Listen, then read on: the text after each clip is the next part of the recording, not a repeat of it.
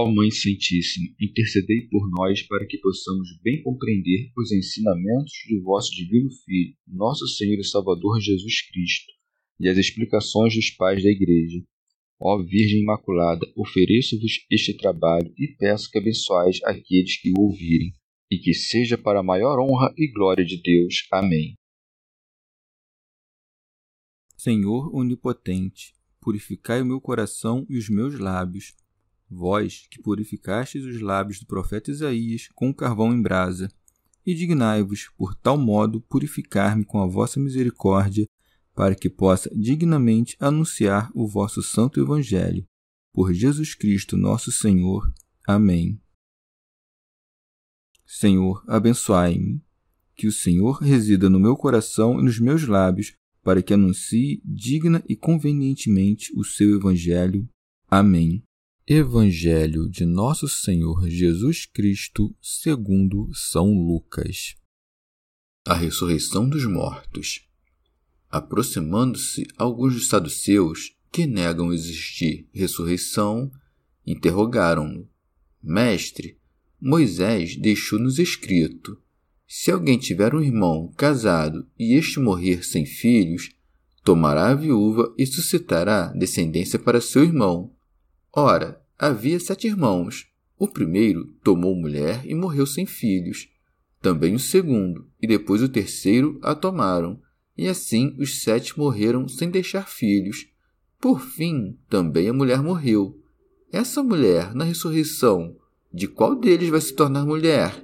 Pois todos os sete a tiveram por mulher. Jesus lhes respondeu: Os filhos deste mundo casam-se e dão-se em casamento mas os que forem julgados dignos de ter parte no outro mundo e na ressurreição dos mortos não tomam nem mulher nem marido, como também não podem morrer.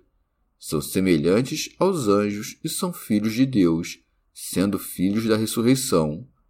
Ora, que os mortos ressuscitam, também Moisés o indicou na passagem da sarça, quando diz: O Senhor Deus de Abraão, Deus de Isaque e Deus de Jacó Ora, ele não é Deus de mortos, mas sim de vivos. Todos, com efeito, vivem para ele. Tomando então a palavra, alguns escribas disseram-lhe: Mestre, falaste bem. E já ninguém ousava interrogá-lo sobre coisa alguma. Comentários dos Pais da Igreja São Beda Havia entre os judeus dois partidos principais, o dos fariseus que reduziam a justiça à observância das tradições, o que lhes rendia o epíteto de separados, e dos saduceus, cujo nome significa justos, mas que se atribuíam a si mesmos uma justiça de que não foram investidos. Tendo os primeiros se retirado, estes se aproximam de Nosso Senhor para tentá-lo. Aproximando-se alguns dos saduceus, que negam existir ressurreição. Orígenes. O partido dos saduceus não negava apenas a ressurreição dos mortos, mas ensinava que a alma morre junto com o corpo. Como também desejavam apanhá-lo em suas palavras, propuseram-lhe esta questão quando Nosso Senhor acabava de falar a seus discípulos da ressurreição. Aproximando-se alguns dos saduceus, que negam existir ressurreição, interrogaram-no: Mestre, Moisés deixou-nos escrito se alguém tiver um irmão casado e este morrer sem filhos, tomará a viúva e suscitará descendência para seu irmão. Santo Ambrósio. Segundo a letra da lei, estava a viúva obrigada a casar novamente, mesmo contra sua vontade, para que o irmão faça reviver a fecundidade do defunto. Mas o espírito aconselha antes a castidade. Teofilacto Diócrida os saduceus, escorados num frágil fundamento, recusavam-se a crer na ressurreição dos mortos. Persuadidos de que a vida futura, depois da ressurreição, não poderia ser senão carnal, acabaram por cair num erro grosseiro, que lhes conduziu à negação da possibilidade mesma da ressurreição, pelo que dizem. Ora, havia sete irmãos. O primeiro tomou mulher e morreu sem filhos também o segundo e depois o terceiro a tomaram, e assim os sete morreram sem deixar filhos. Por fim, também a mulher morreu. São Beda. Saíram-se com esta fábula com o fito de taxar de louco quem quer que afiançasse a ressurreição dos mortos.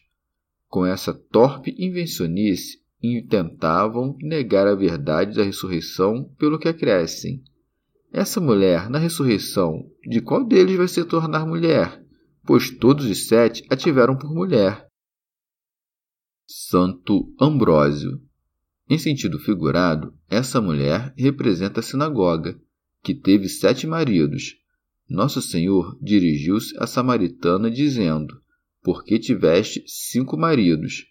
Uma vez que ela não admitia senão os cinco livros de Moisés, ao passo que a sinagoga reconhecia sete principais. Por causa, porém, da sua infidelidade, a samaritana não conheceu posteridade, não pôde unir-se a seus maridos na ressurreição, porque entendia em sentido carnal os preceitos espirituais da lei. Com efeito, não lhe fora prometido um marido carnal a suscitar descendência no lugar de seu falecido irmão, mas sim um certo irmão que, extinto povo judeu, toma para si como esposa a sabedoria do culto divino, suscitando nela a descendência, isto é, os apóstolos. Estes, que eram como que um resto do povo judeu, tendo sido como que abandonados no seio da sinagoga, antes de serem formados, mereceram a salvação por eleição da graça, como frutos dessa união espiritual. São Beda ou esses sete irmãos figuram os condenados que, durante toda sua vida, que se compõe de semanas de sete dias, ficam estéreis de boas obras.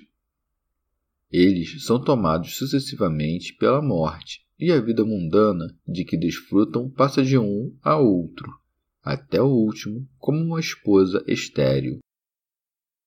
Teofilacto Diócrida Contudo, Nosso Senhor, desejando demonstrar que depois da ressurreição a vida carnal deixará de ser, destrói a crença dos saduceus assentada sobre frágil fundamento. Jesus lhes respondeu: Os filhos deste mundo casam-se e dão-se em casamento. Santo Agostinho. Com efeito, a finalidade do casamento é a geração de filhos, que tornar-se-ão herdeiros por força da morte onde não há morte, não há casamento. Mas os que foram julgados dignos de ter parte no outro mundo e na ressurreição dos mortos não tomam nem mulher nem marido, como também não podem morrer. São Beda. Entenda-se que hão de ressuscitar não apenas aqueles que forem julgados dignos da ressurreição, ou aqueles que não se casaram, senão também todos os pecadores, para quem igualmente não haverá casamento. Ademais, Nosso Senhor, querendo nos inspirar um vivo desejo pela glória, não fala aqui senão dos eleitos. Santo Agostinho. Nossos discursos compõem-se de sílabas que se seguem em sequências. O mesmo acontece aos homens, de quem procedem as palavras com sucessão e substituição de uns homens por outros. Forma-se a ordem da vida presente que resulta do conjunto e da beleza das coisas exteriores. Na vida futura, ao contrário, o Verbo de Deus do qual haveremos de fruir não é composto de sucessão ou série de sílabas, porque tudo nele é permanente e simultâneo. Desse modo, para aqueles que lograrem participar da sua felicidade, na qual ele será o único princípio de vida, não mais haverá destruição pela morte, nem sucessão pelos nascimentos, senão como são hoje os mesmos anjos. Como também não podem morrer, são semelhantes aos anjos. São Cirilo. A multidão inumerável dos anjos não se propaga pela geração, ela não deve sua existência senão à criação. Destarte, para aqueles que forem recriados na ressurreição, o casamento deixará de ser necessário e são filhos de Deus, sendo filhos da ressurreição. Teofilacto Diócrida. Isto é, como Deus é o princípio da ressurreição, aqueles que tomarem uma nova forma de vida por meio da ressurreição chamar-se-ão com razão de filhos de Deus. Com efeito, nada vemos de carnal nesta nova vida, nem união de esposos, nem parto, nem a criação dos filhos. São Beda. Ou então, são semelhantes aos anjos e são filhos de Deus, porque, renovados com a glória da ressurreição, hão de fruir da visão eterna de Deus, livres do medo da morte, sem nódoa de corrupção ou vicissitude da vida presente. Orígenes. Segundo São Mateus, Nosso Senhor ainda acrescentou estas palavras, omitidas por São Lucas: Errais, não compreendendo as Escrituras. Ora, pergunto-me, onde está escrito que não se casam nem hão de se casar? Até onde sei, nada há de semelhante nem no Antigo Testamento nem no Novo. Nosso Senhor quer dizer, portanto, que o erro dos saduceus procede de que leem as Escrituras sem compreendê-la. Com efeito, lê-se em Isaías: Eis que os meus servos beberão. Imaginam eles que tudo isso há de continuar a existir depois da ressurreição. São Paulo, porém, interpreta todas essas bênçãos em sentido espiritual, e porque quisesse afastar qualquer noção carnal, fala aos Efésios deste teor. Bendito seja Deus Pai de nosso Senhor Jesus Cristo, que nos abençoou do alto dos céus com toda a bênção espiritual. Teofilacto Diócrida Ao argumento exposto mais acima, ajunta Nosso Senhor o testemunho das Escrituras. Ora, que os mortos ressuscitam, também Moisés o indicou na passagem da sarça, quando diz: O Senhor Deus de Abraão, Deus de Isaque e Deus de Jacó. Isto é, tivessem os patriarcas tornado ao nada e não vivessem em Deus na esperança da ressurreição, ele não teria dito eu sou, mas eu era. Com efeito, quando nos referimos às coisas que não são mais ou que já se passaram, dizemos eu era o dono daquilo. Deus, porém, diz eu sou. O Senhor mostra assim que é o Deus dos vivos. Ora, ele não é Deus dos mortos, mas sim de vivos. Todos, com efeito, vivem para ele, pois que todos estão vivos diante dele, e com quantos patriarcas estejam mortos para os homens, eles vivem a seus olhos na esperança da ressurreição. São Beda. Ou então, Nosso Senhor deseja estabelecer que as almas sobrevivem à separação do corpo, coisa que os saduceus negavam e daí concluir pela ressurreição dos corpos, pois que participam das boas e más ações das almas. Há de fato uma vida verdadeira, que vivem os justos diante de Deus, mesmo após a morte do corpo. O Salvador assentou a verdade da ressurreição através dos testemunhos mais evidentes, tomados aos profetas, os saduceus, porém, rejeitavam todos os livros dos profetas e não admitiam senão os cinco de Moisés. São João Crisóstomo.